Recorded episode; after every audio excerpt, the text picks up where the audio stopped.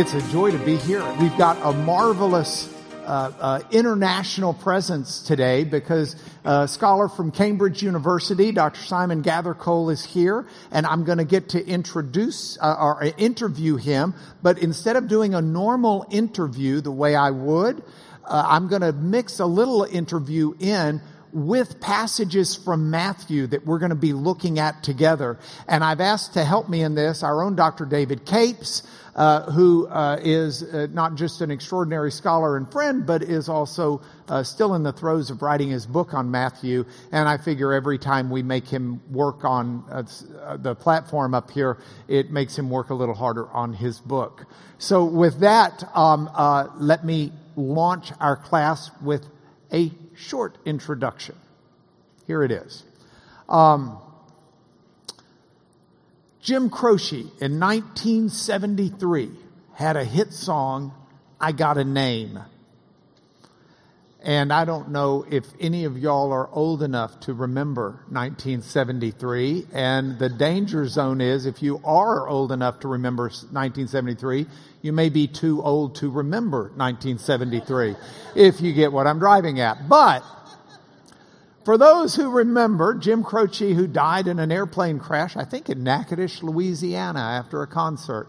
Um, uh, uh, maybe the only thing Natchitoches, Louisiana is famous for. He um, uh, wrote this song, I Got a Name. And he's not talking in the song about Jim Croce. To some degree, he is. He's talking about his last name that his father carried as well as him. Um, but but he's talking about who he is as a person, and this this word name sometimes gets too isolated in the way we use it, and as a result, when we read the Bible, we are prone to miss out on some of the substance of what's there. So in your Greek New Testament, if you were reading in the original language that the New Testament was, was written, you would see this word onoma, or look, I've got these great Greek scholars here. I want to tell you, I learned to pronounce Greek in Lubbock, Texas. Okay? And I've kept it with me everywhere I've gone. So they would say onoma or something like that. For me, it's still onoma. Excuse me for that. In Hebrew, it's Shem. And those are the biblical words that are typically translated as name. And it's an okay translation. I couldn't do any better because it, it is name, but it's not name simply in the sense of a handle. So in the 1970s, while we're in the 70s, in Lubbock, Texas, there was a phase we went through called CB radios. Your kids are like, what? Think of social media before the advent of computers. And instead of sending an Instagram picture of where you are or a text message of what you're doing, you would get on a CB radio which could transmit for, oh, a few miles, but not much more. And you would say, you know, breaker, breaker, one nine, and you would give your handle so people would know who you are. You wouldn't say, uh, this is Mark Lanier, because that would be like pathetic. You would say, you know, this is, uh, huh? No, I was not rubber ducky.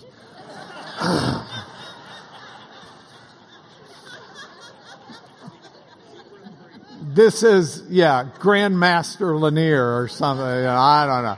Grandmaster rubber ducky. But, but, but you would have a handle, you would have a name, and people would know that was you. And typically it would be something affiliated with your life, uh, uh, not just your bathtub. So this whole idea of name in the biblical sense has a broader stretch, a, a greater semantic range than simply a label.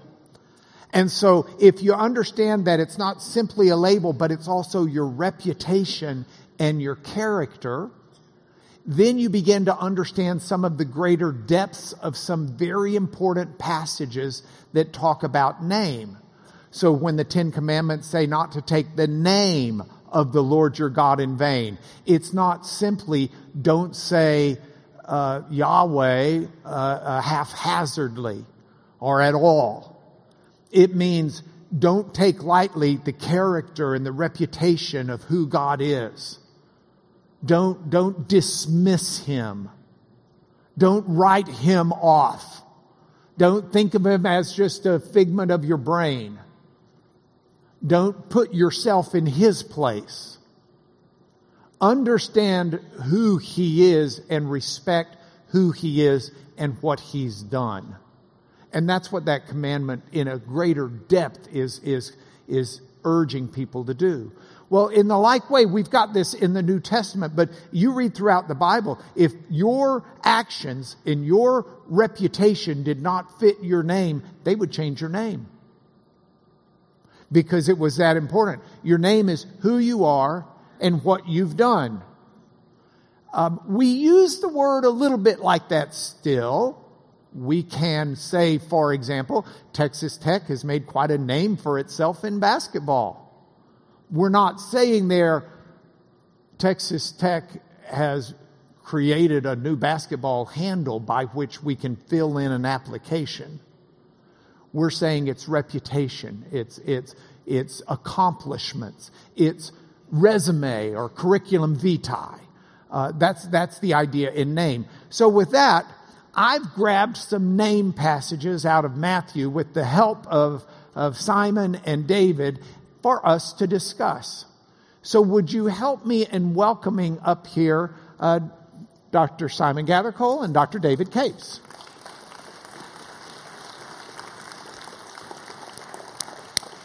Please, gentlemen, have a seat. So, Mark, what was your handle? Uh, I'm CB. I'm not sure. I was in like eighth grade, ninth grade. So, frankly, Simon, what about you? What doesn't was your matter. handle? I didn't have CB actually. He's too young for that. Uh, Yeah. He's too young All right, for that. Simon. I want to make sure your microphone's working. testing, testing. Houston, do we have a problem? Do you, you keep talking? Uh, Is that we- working? Is that working? No, no, Keep no. going, Uh, keep going. Yeah, now it is. That's good. Okay. Um, uh, Simon, a little bit about you uh, uh, before we get too deep into the passages. Uh, you have uh, you teach at Cambridge University, like um, the Texas Tech of England. Yeah, sort, sort of. Yeah. Yeah. that's what we say. That's what we always say. Yeah. Yeah, I, I knew it was probably pretty well known there. Um, I think I've seen some of those T-shirts, Cambridge, the Texas Tech of England. Um, what? Uh, uh, where did you get your degrees? First of all, Well, I, I first start. I, my first degree was in Cambridge, so I started uh, in classics uh, and then did a year of theology uh, after that, and then uh, I did a master's and PhD in Durham University in the north of England. and and did you grow up in a Christian home? Um, we were a sort of moral, moral Christian home in that sense, but um, we didn't go to church. Okay, and and where was it in your life where you decided that this was more than just a convenient idea to live by? I think, well, when I, when I was uh, a teenager, I was at boarding school, and uh, every Friday evening there was a, uh, a Christian meeting, which I sort of just drifted along to uh, initially because some of my friends went to it, and it was a very friendly environment, unlike most of boarding school. um, and um, uh, and over the over the course of those months, I I heard the gospel for the first time, and uh, and then I I heard a talk about Revelation 3:20. Behold, I stand at the door and knock. Uh, um, and uh, that was when I responded to, to Christ. I, I knew that Christ was addressing me, and that I had to respond. Any challenges in your faith after that? Um, yeah, I think when I when I was just about to leave school, because I, I'd you know my school had been my church, my church really. Um, uh, I sort of had a bit of a crisis then uh, about whether to, you know, whether I really believed it or whether it was really true. But um, the Lord was gracious and brought me through that. And and so you get a degree in classics. Uh, uh, in America, that would be Greek and Latin. Is that what Yeah. it was over there? Yeah, yeah. And um, uh, when did you realize you were pretty good with Greek? Well, the thing is, uh, the, being in Cambridge, I know that there are people who are far better at Greek than I am. Uh, so, um, I mean, I, I, have done it for. I did start it. You know, I was blessed to be able to start it at school at 11, when I was 11, uh, and so I've done it for quite a long time. Since you were 11, you've been doing Greek. Yeah. Yeah, that's a pretty long time. Um, David, when did you start your Greek? It was in college, yeah. My first Greek course, I was at Mercer University in in Atlanta, and uh, I started. That took my first Greek class there. Took a second Greek class, pretty much the same thing, just redoing it uh, because I didn't feel like I got all the basics that I needed back in seminary as well. So did it a couple of times, and then got good enough to begin teaching it. Okay, and and I, I'm not sure I know your faith story. How did you come to faith?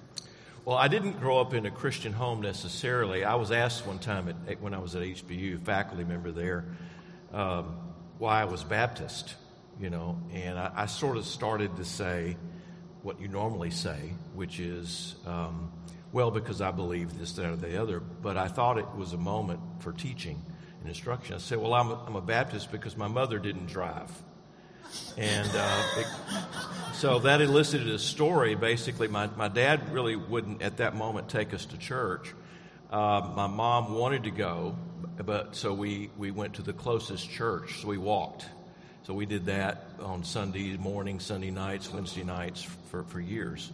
And my brother came to faith, uh, a little bit, but my older brother came to faith. And then I think I was about seven when I confessed Christ. And I, I went to RAs and tried to be a GA, but they wouldn't let me. Um, but uh, which girls auxiliary, but uh, no, RA, Royal Ambassador. Do, do, churches do that anymore? I don't know, but it's uh, that was very formative for me. You know, in terms of kind of my life trajectory, uh, it was about mission education at that point. So and right. football. We played a lot of football. And you were a baseball player. I was. I played a lot of baseball. Yeah. You wanted to be a pro baseball player. I did. In fact, I did. I played. You know, for for, for, for two years, second base with the Cincinnati Reds. Um, and then, that, I went, then I went to middle school after, after that. so, uh-huh. Uh-huh. Some people in America would get that, but anyway. Very good.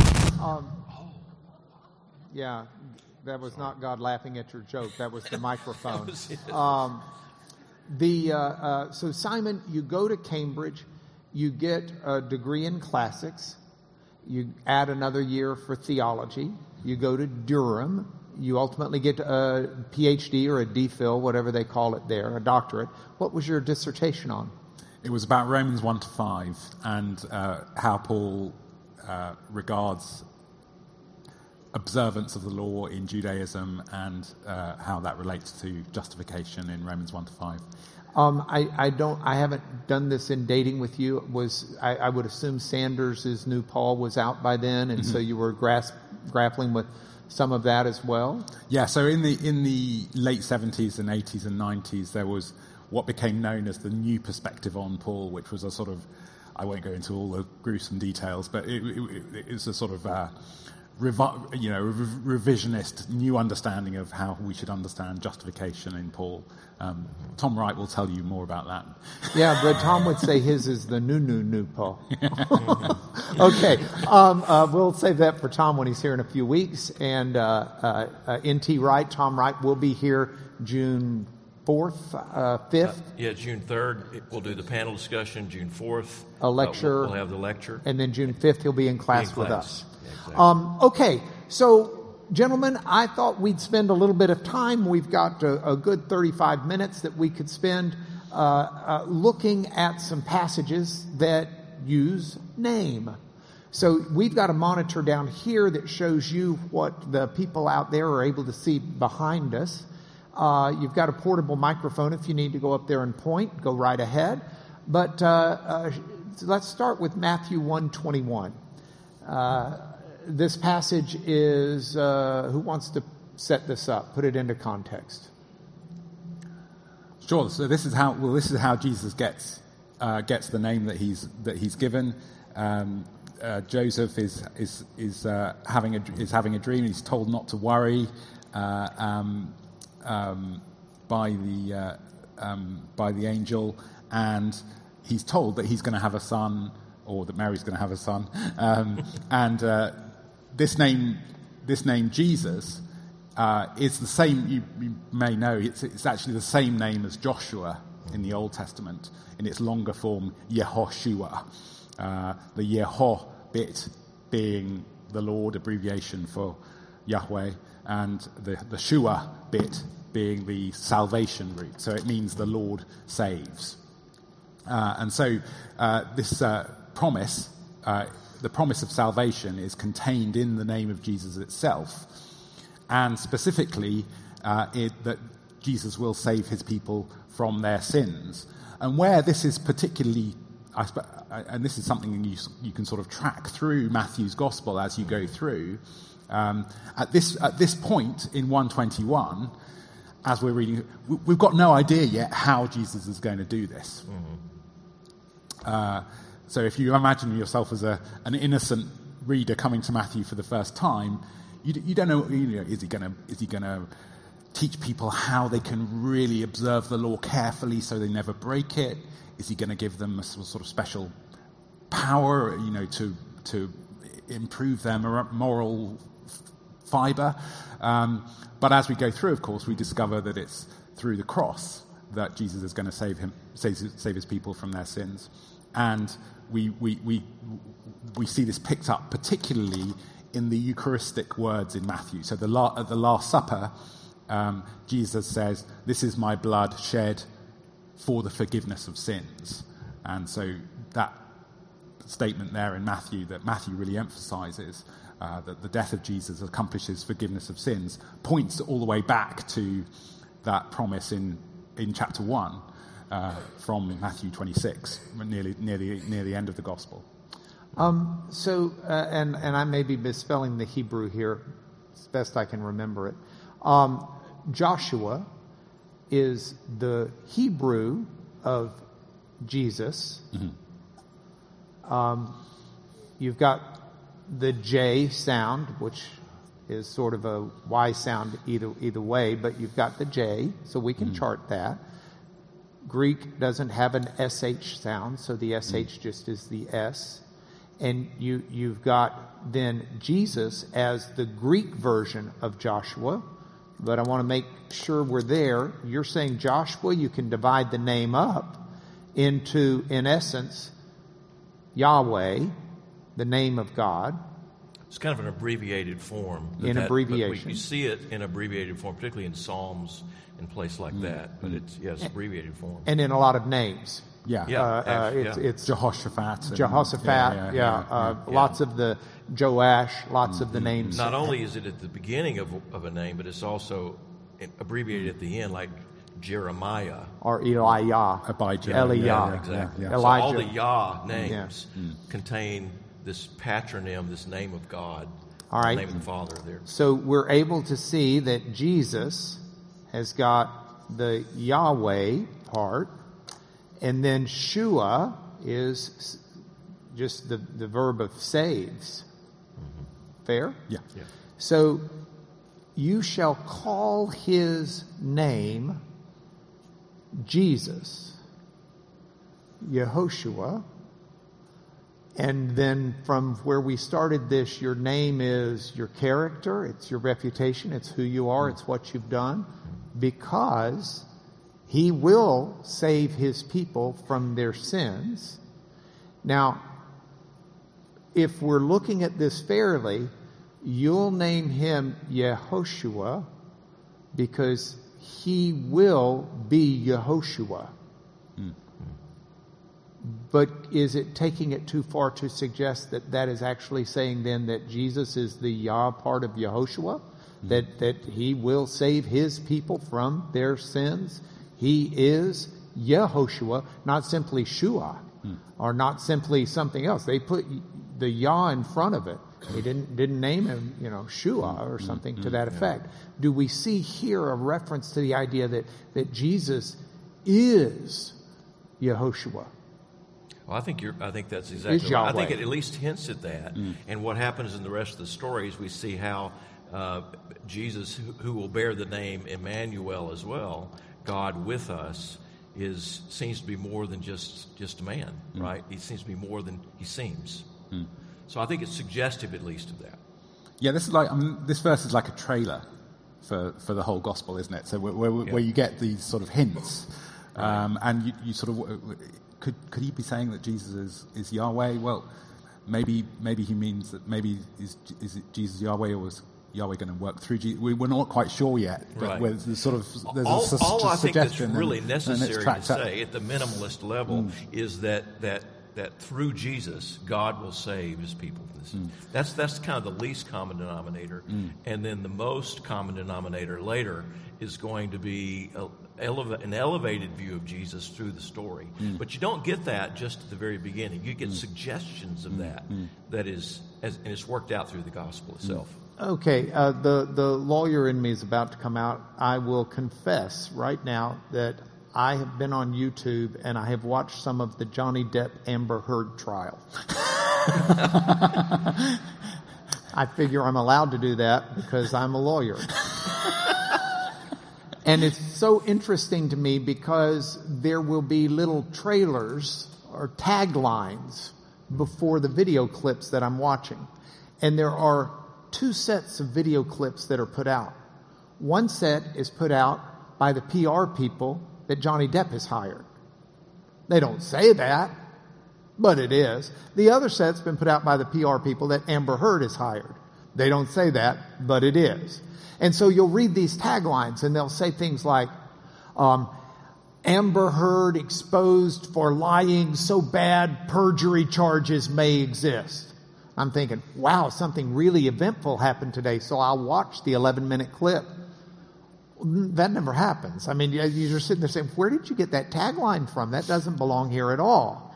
But it was an enticement that convinced me to waste 11 minutes of my time watching a stupid video that didn't live up to the hype.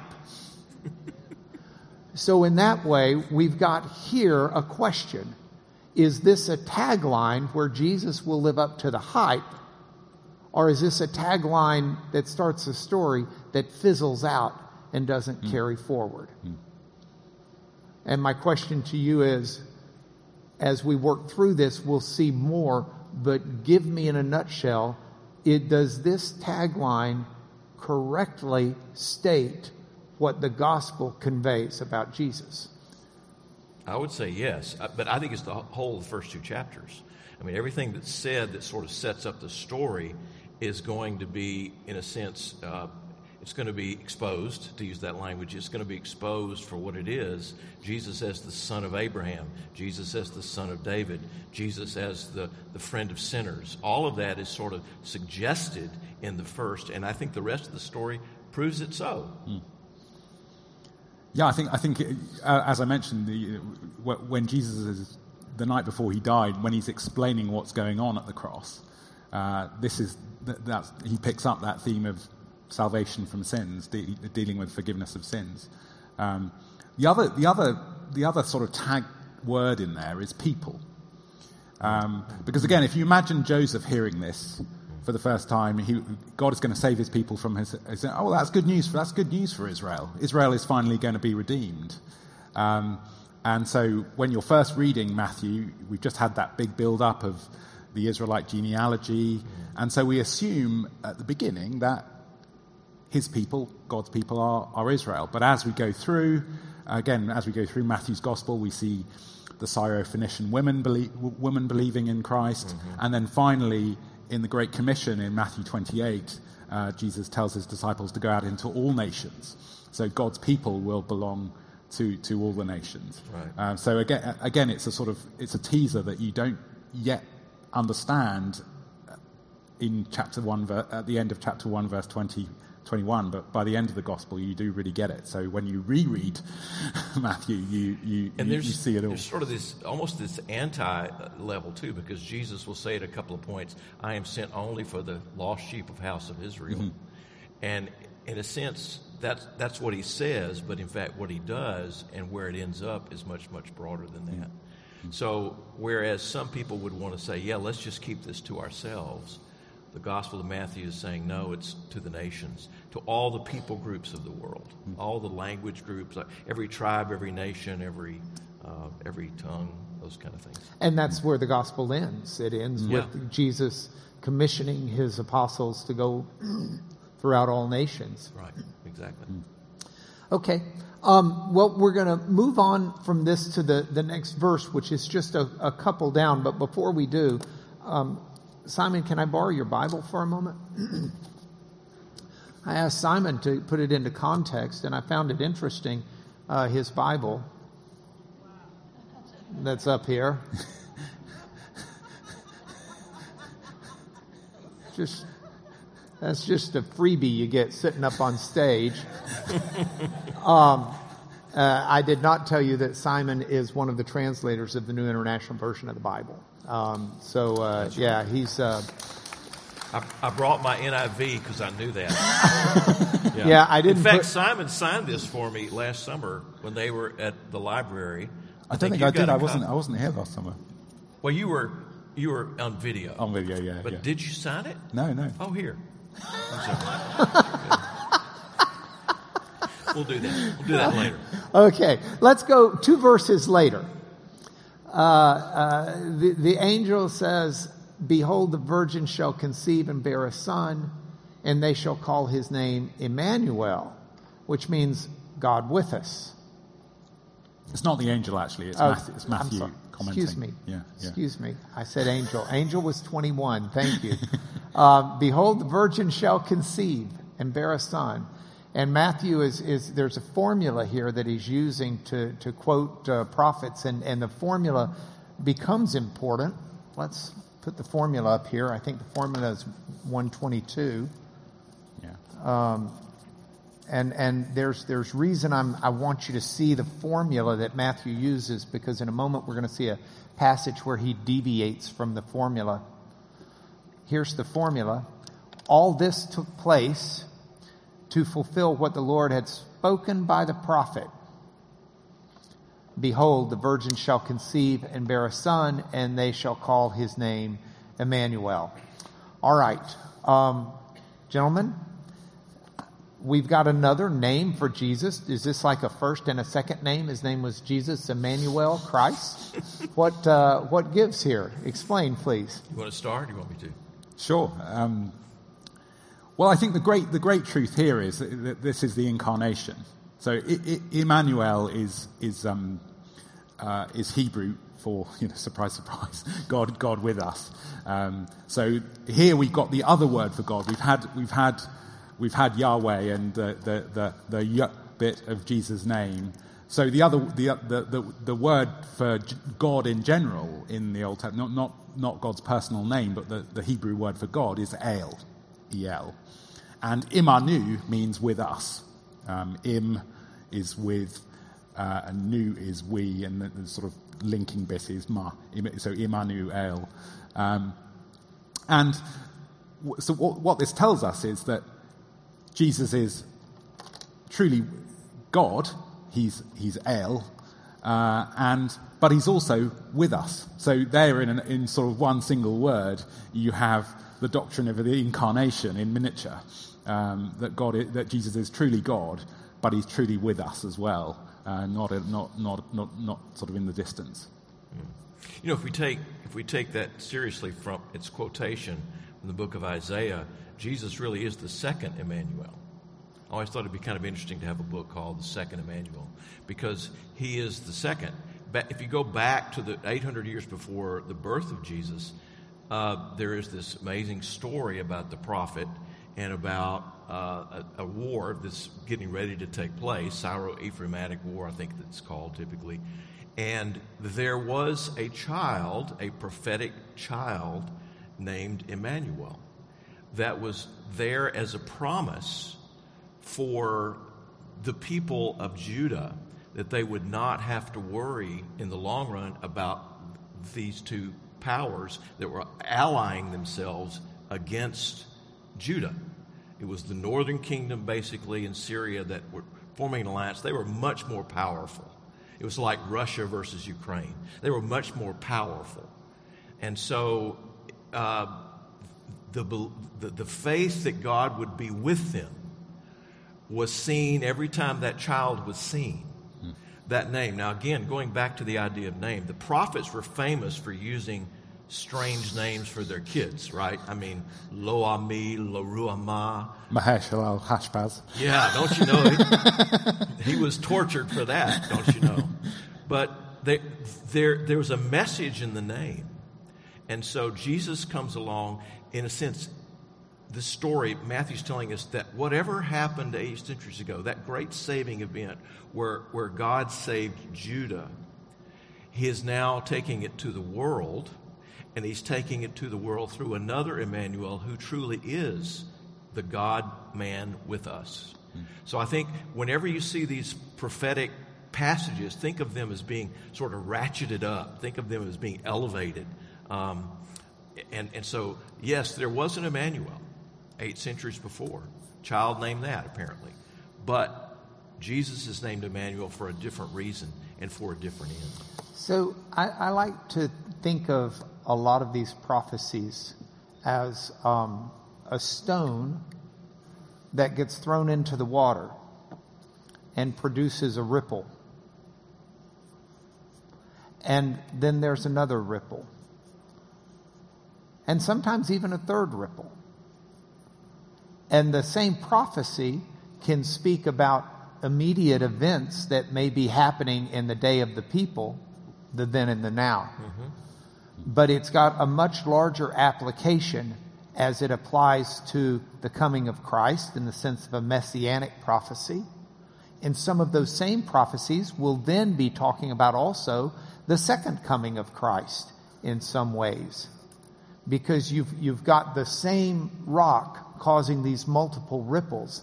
And, and our tendency uh, uh, always, and it's a fair tendency, but it's a, it's a heuristic, it's a brain shortcut. Our tendency is to read and understand things in light of the way we think. Um, a scientist is going to understand things with a scientific perspective. Uh, a novelist is going to understand a better storyline behind it. Uh, you, you, you tend to approach and understand things with the thinking. The problem is our thinking today is in some ways very different than the thinking of, of the time of Jesus and the culture that was there.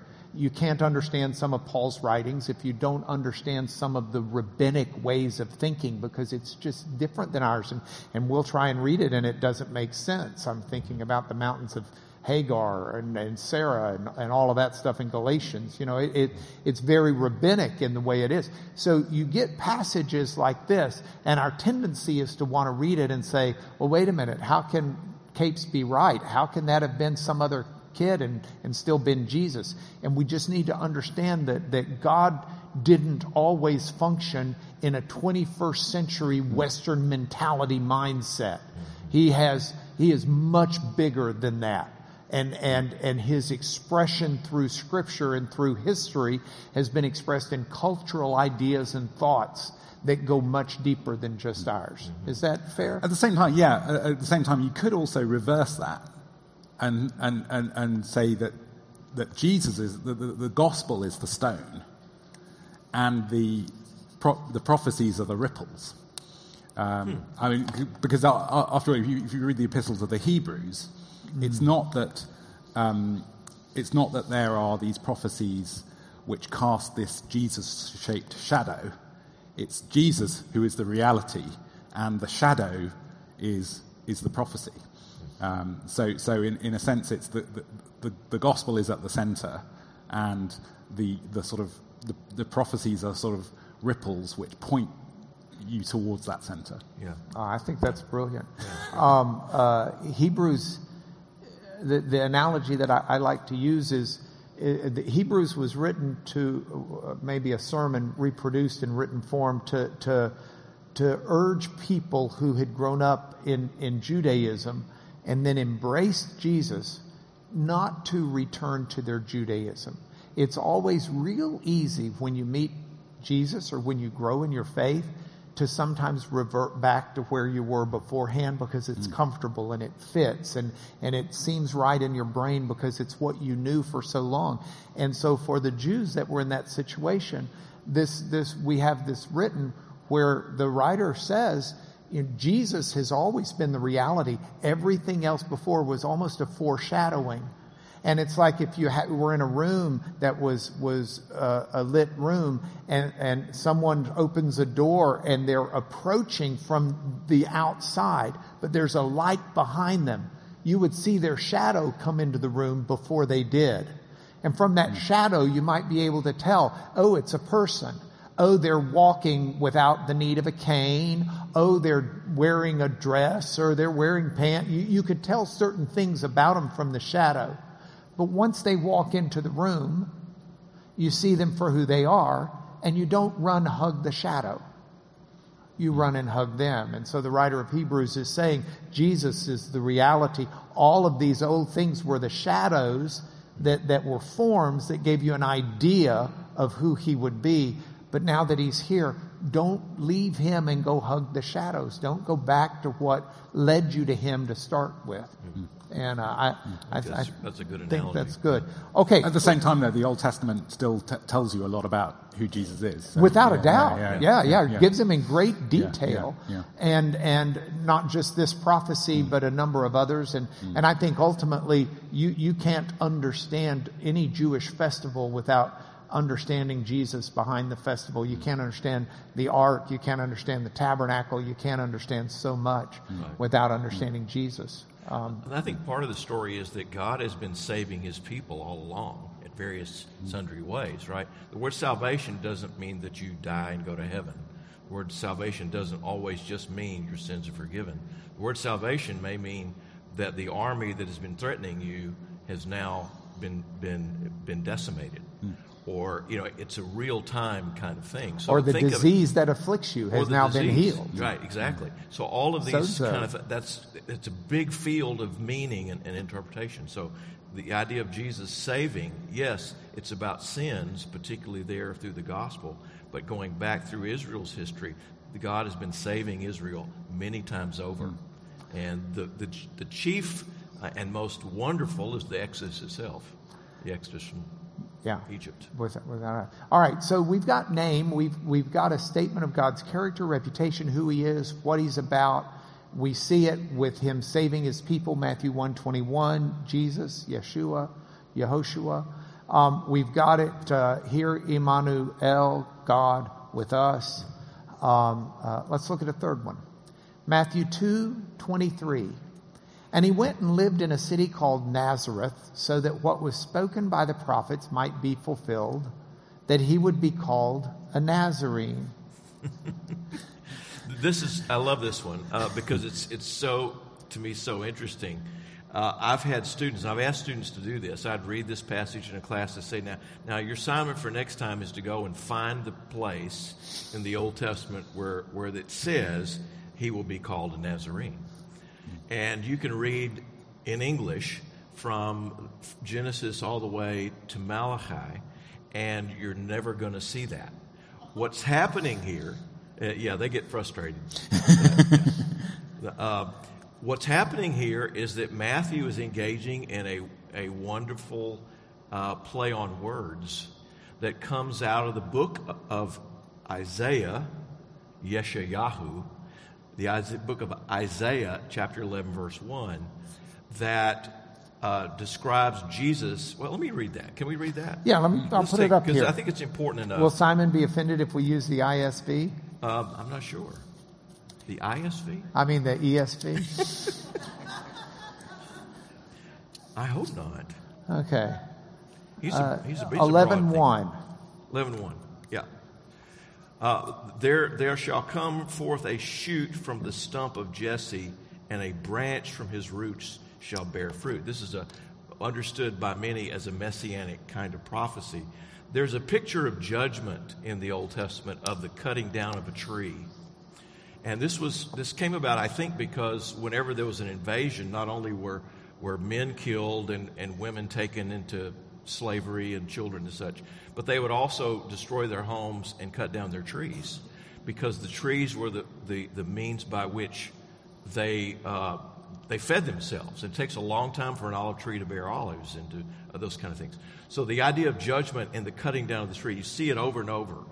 And but when those of you who are horticulturalists know this that whatever you see above ground as the leaves and the stock and, the, and such, you got pretty much that same reality underground. There's a lot of energy in those roots. And from those roots comes up this netzer, this is the Hebrew word for the shoot branch. The idea of the netzer uh, the shoot comes up, and before long, you see leaves there, and before long, it grows. Some of you have tried in vain to cut down trees before, and you can't do it because they keep coming back.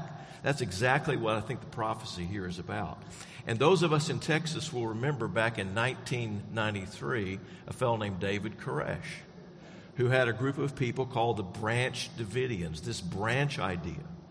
It, it was a very much a prophetic, apocalyptic group uh, we know that the terrible things that happened there in Waco uh, in those days, but it, it's all centered upon this text. And so this became a very important text for understanding the idea of, of, of God's bringing about a branch or a part of the, the, the line of David, the line of Jesse, and bringing forth now this salvation. The Spirit of the Lord shall rest upon him, the Spirit of wisdom and understanding, the Spirit of counsel and might. And it goes on uh, to describe some of the, the roles that this Messiah will be taking on. Well, the word Netzer is of the same root as the word Nazareth. And so I think what, what Matthew is trying to do is to link Jesus' is settling in Nazareth with this idea of Netzer, this this shoot that comes forth and forms this new tree, this new life that will be greater, grander uh, than, than the former. So it's, uh, I, I think that's what's going on here. Plus, Jesus will be known as a Nazarene, and the followers of Jesus will be known as Nazareans as well. I think all that is kind of at work in this particular passage, but it's found in the prophecy of Isaiah chapter 11, verse 1. It's also found, I think, in um, Jeremiah. Jeremiah as well.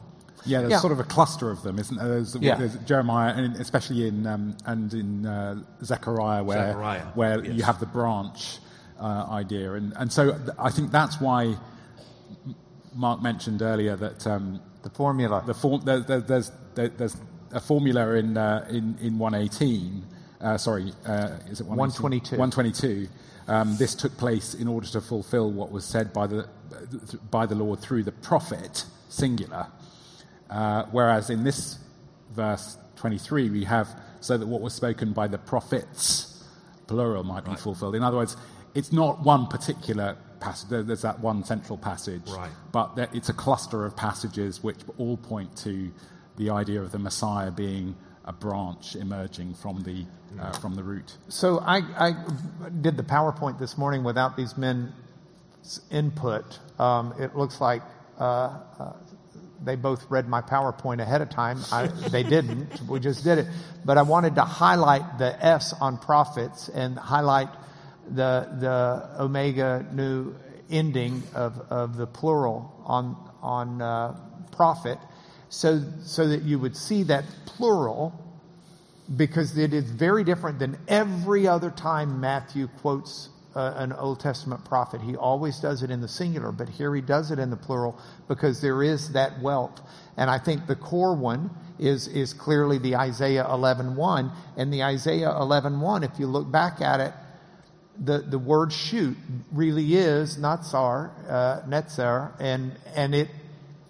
So he's a Netzarene. He's he's he's a, he's a shoot in that sense, and I think Shootville. yeah, he's from Shootville, and uh, uh, um, It's next to Lubbock. yeah, it's Lubbock is the hub of the plains, and it's uh, out there. But if we go to the Jeremiah 31 passage, it's interesting because it's actually translated quite differently there. Um, Jeremiah 31, verse 6, and if you look at it here, let's see if I can have it up there. Is that verse 6? Yeah. There shall be a day when watchmen will call in the hill country of Ephraim. Arise, let us go up to Zion to the Lord our God. Usually, when you see the word watchman in Hebrew, you're going to be seeing something off the Hebrew word shamar. Um, but here, it's off netzer. it's, it's the same idea. And so you've actually got it as a, a watchman beyond the other perspective, but it's, it's still that same root that, that grabs this idea of Jesus being uh, uh, that. And so if we go back, he would be called a, a Netzarim. He would be called someone who is a prophetic fulfillment of, of, of a multitude of passages that talk about what God would be doing in his people. Fair? That's a fair assessment, yeah. Exactly. You know, one of, one of the big questions that everybody has to answer who wants to think about Jesus is who was he? Uh, C.S. Lewis is more famous for a phrase that, that had been coined by others. You know, was he a liar? Uh, was he a lunatic? Or was he Lord? Because that ultimately, I mean, you can come up with maybe some other options. Maybe he was psychotic, but that kind of lends itself to the lunacy idea. In other words, was, was this somebody? There's no doubt Jesus existed. No serious scholar debates that. There's no doubt that these are, are clearly, the Gospels are clearly written by people with immediate, semi immediate knowledge of what he did. The indications are there. And so then the question becomes these people believed it enough to give their life for it. Their motive wasn't to get rich. Their motive wasn't to get famous. Their motive was nothing other than to share what they were willing to die for because they believed it to be true. And historically, so many of them did die for it rather than revoke it. Paul being a, a crystal example. But, but then the question is, who, who is Jesus? And, and it's a real fundamental question. And a lot of people who never address that question and just go through life, it, it, it, it's, it's a pity because, and I say all of this because people watch this on the internet. I urge you to really engage that question. Who is he? Because these names are saying that he is God with us, that he's saying God who saves us, that it is God of prophecy, the God who is going to cry out to the people and point the way to God. And it's uh, just my plea. All right, one more passage we've got time for. Behold, there were two blind men sitting by the roadside, and when they heard that Jesus was passing by, they cried out, Lord, have mercy on us, son of David. Now, this isn't the only time this happens in Matthew. There are two other times. Uh, one with a Canaanite woman that we talked about recently in this class. This is one that I've put up here because I want Simon to do two things for us. I want him to not only explain to us uh, his perspective here, but you'll see the word Lord in the Greek is put in brackets. I don't have the text. And I want Simon to tell us why. and I hadn't warned him I was going to ask him that. Go ahead, Simon. Sure. Do you want, shall I start with the brackets? Yeah, start with the brackets. Well, um, if you if you if you look at the Greek New Testament, Which we just happen to have up here. you've got you, you- you've got basically on every page lots of footnotes. You know, we're used to footnotes in the Bible. You know, probably a couple every page saying uh, you know other ancient authorities suggest and so on. But in, in in the editions of the Greek New Testament, you get very very detailed reports on what particular manuscripts say uh, about the about the text. And so, um, in this case, the Greek word "kurie," which means Am I allowed to underline it in your Bible? yeah, yeah, sure. Okay. Yeah. Um, you get the Greek word "kurie," um, which means "O Lord." It's the word "kurios," meaning Lord, in the in the form in which you'd use it when you're addressing uh, the Lord. Um, and uh, this appears in some manuscripts, but not in others. So if you look down to um, yeah, verse verse thirty there, um, you'll see that the text that they printed um, appears in so in the bit after tuxt there. Okay. TXT. Yeah. Uh, I'm, hold on, I need glasses.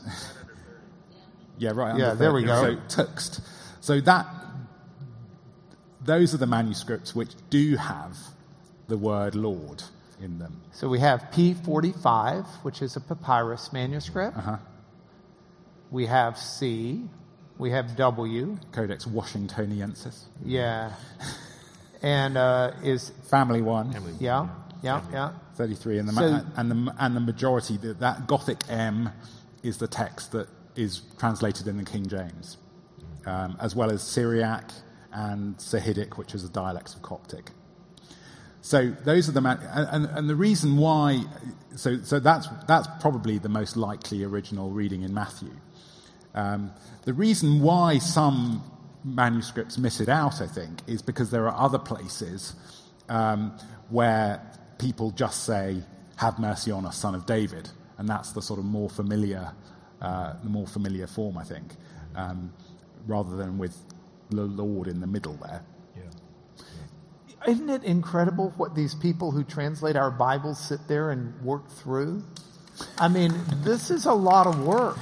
Yeah, this is a lot of work for us to have the benefit of something like this. And so when we read the translation and it says, Lord, have mercy on us, son of David, they've, they've sorted through all of this by all of these rules and everything. You know, you, think back about ancient manuscripts, and if you want to read a play from uh, Aristophanes or something, a Greek play from, from one of the Greek playwrights, you, you, you've got some manuscripts that probably date from the late Middle Ages, hmm. and that's about it. But if you want to go back and look at the Greek New Testament, you've got thousands and thousands of manuscripts that span the ages so that you can meticulously compare and weigh and really ferret out in the way of no other ancient book I know of mm-hmm. Uh, to try to get to what the original would have actually been. I, I, I can't think of any ancient book where we even have one one hundredth of the Well, manuscripts. Ho- Homer is the closest. Homer? Yeah, yeah, and how many yeah. manuscripts do you think we have of Homer? I mean, there are hundreds of manuscripts of, of, of the yeah. So Homer is a, an epic poet. You know, the works were probably put together in the eighth century BC, but they're still a long. You know, even the earliest papyri are still a long way after that. Yeah, yeah. Yeah. Anyway, okay, so now you want to talk to us about this passage, uh, both of you, please. We've got uh, two and a half minutes. What, what I find remarkable about this passage is that when you look at it and, and you look at it over against the Old Testament, is that the language of "Have mercy on me, Lord" is comes again and again in the Psalms. Psalm four, Psalm six, Psalm forty-one, several times, Psalm one twenty-three. So to say "Have mercy upon me, Lord," this is like prayer language being addressed to Jesus, if you would, the language of the prophet. So we know it's addressed to Jesus because of the Son of David tag that's there. But we also understand, too, in other places. If you go back to Psalm 123 in particular, which I think this is probably the closest echo of, uh, there, there, is, there is, have mercy upon us as well. And, and we see the language here. In other places, it's have mercy on me, have mercy on me, have mercy on me, Lord. So I think what, what is remarkable for me is that this prayer language, we started off with Jesus as God with us. And now, as we move through the gospel, we see that prayer language from the Psalms is now being addressed to Jesus for mercy, for a healing, in this case, healing from the blind.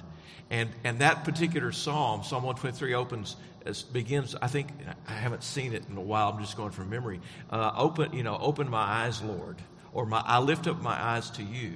And it's blind men now who are using that, that language. And of course, before it's all over, they have their sight returned to them. Simon, you get the last minute. Well, this is this is this is a, a great verse again for the the two key identities of Jesus in Matthew's gospel and in lots of other parts of the Bible as well. That Jesus is the human descendant of David, um, so he fulfills that messianic destiny of being son of David and uh, and bringing God's rule uh, on the earth. Um, but he's also Lord, uh, which in the Old Testament is the is is the translation of The the, name name. of God Yahweh. So uh, again, this is this is a bit like the Emmanuel passage, but even more so uh, because you've got Jesus being God, but also the fulfillment of the human uh, promise uh, of a son of David, a Messiah. And so I'll end it with this Matthew 21 9. Jesus is in his triumphal entry. The crowds uh, go before him, shouting, Hosanna, save, we pray thee, to the Son of David. Blessed is he who comes in the name of the Lord. Jesus comes with the reputation, the authority, and the deeds and the name of God himself. And so uh, we can say, Save us, we pray thee, um, which is Hoshanu uh, in the Aramaic. So, um, with that, I want you to join me in thanking these two gentlemen. My pleasure. Thank you. Well done, Um, my friend. Well I want to tell you that you just got not only great American education, but you can now say you've studied Christology under the top Christology professor at Cambridge University in England when he came to your house to give you personal tutorized instruction. And you can say uh, that with a smile on your face and truth in your heart. Next week will be our last week in Matthew, and I'll be dealing with problem passages. Brent has sent me two he wants me to deal with. Uh, Ann Young sent, told me one she wants me to deal with. So if you've got any that you want me to look at next week, if you'll shoot them to me. I'm not saying I've got all the answers, but I sure can describe a problem. And so uh, we'll look at them together. Meanwhile, uh, let me bless you in the name of Jesus. Father, we do pray your blessings upon all who hear this message, that you will uh, uh, quicken our hearts and our brains to, to learn more about you. Father, all we seek is truth in this world. That's all we want. But we come to you and ask you to reveal it to us. And we pray in the name of Jesus, by his authority, by his deeds, by what he's done, we approach you with confidence. Amen.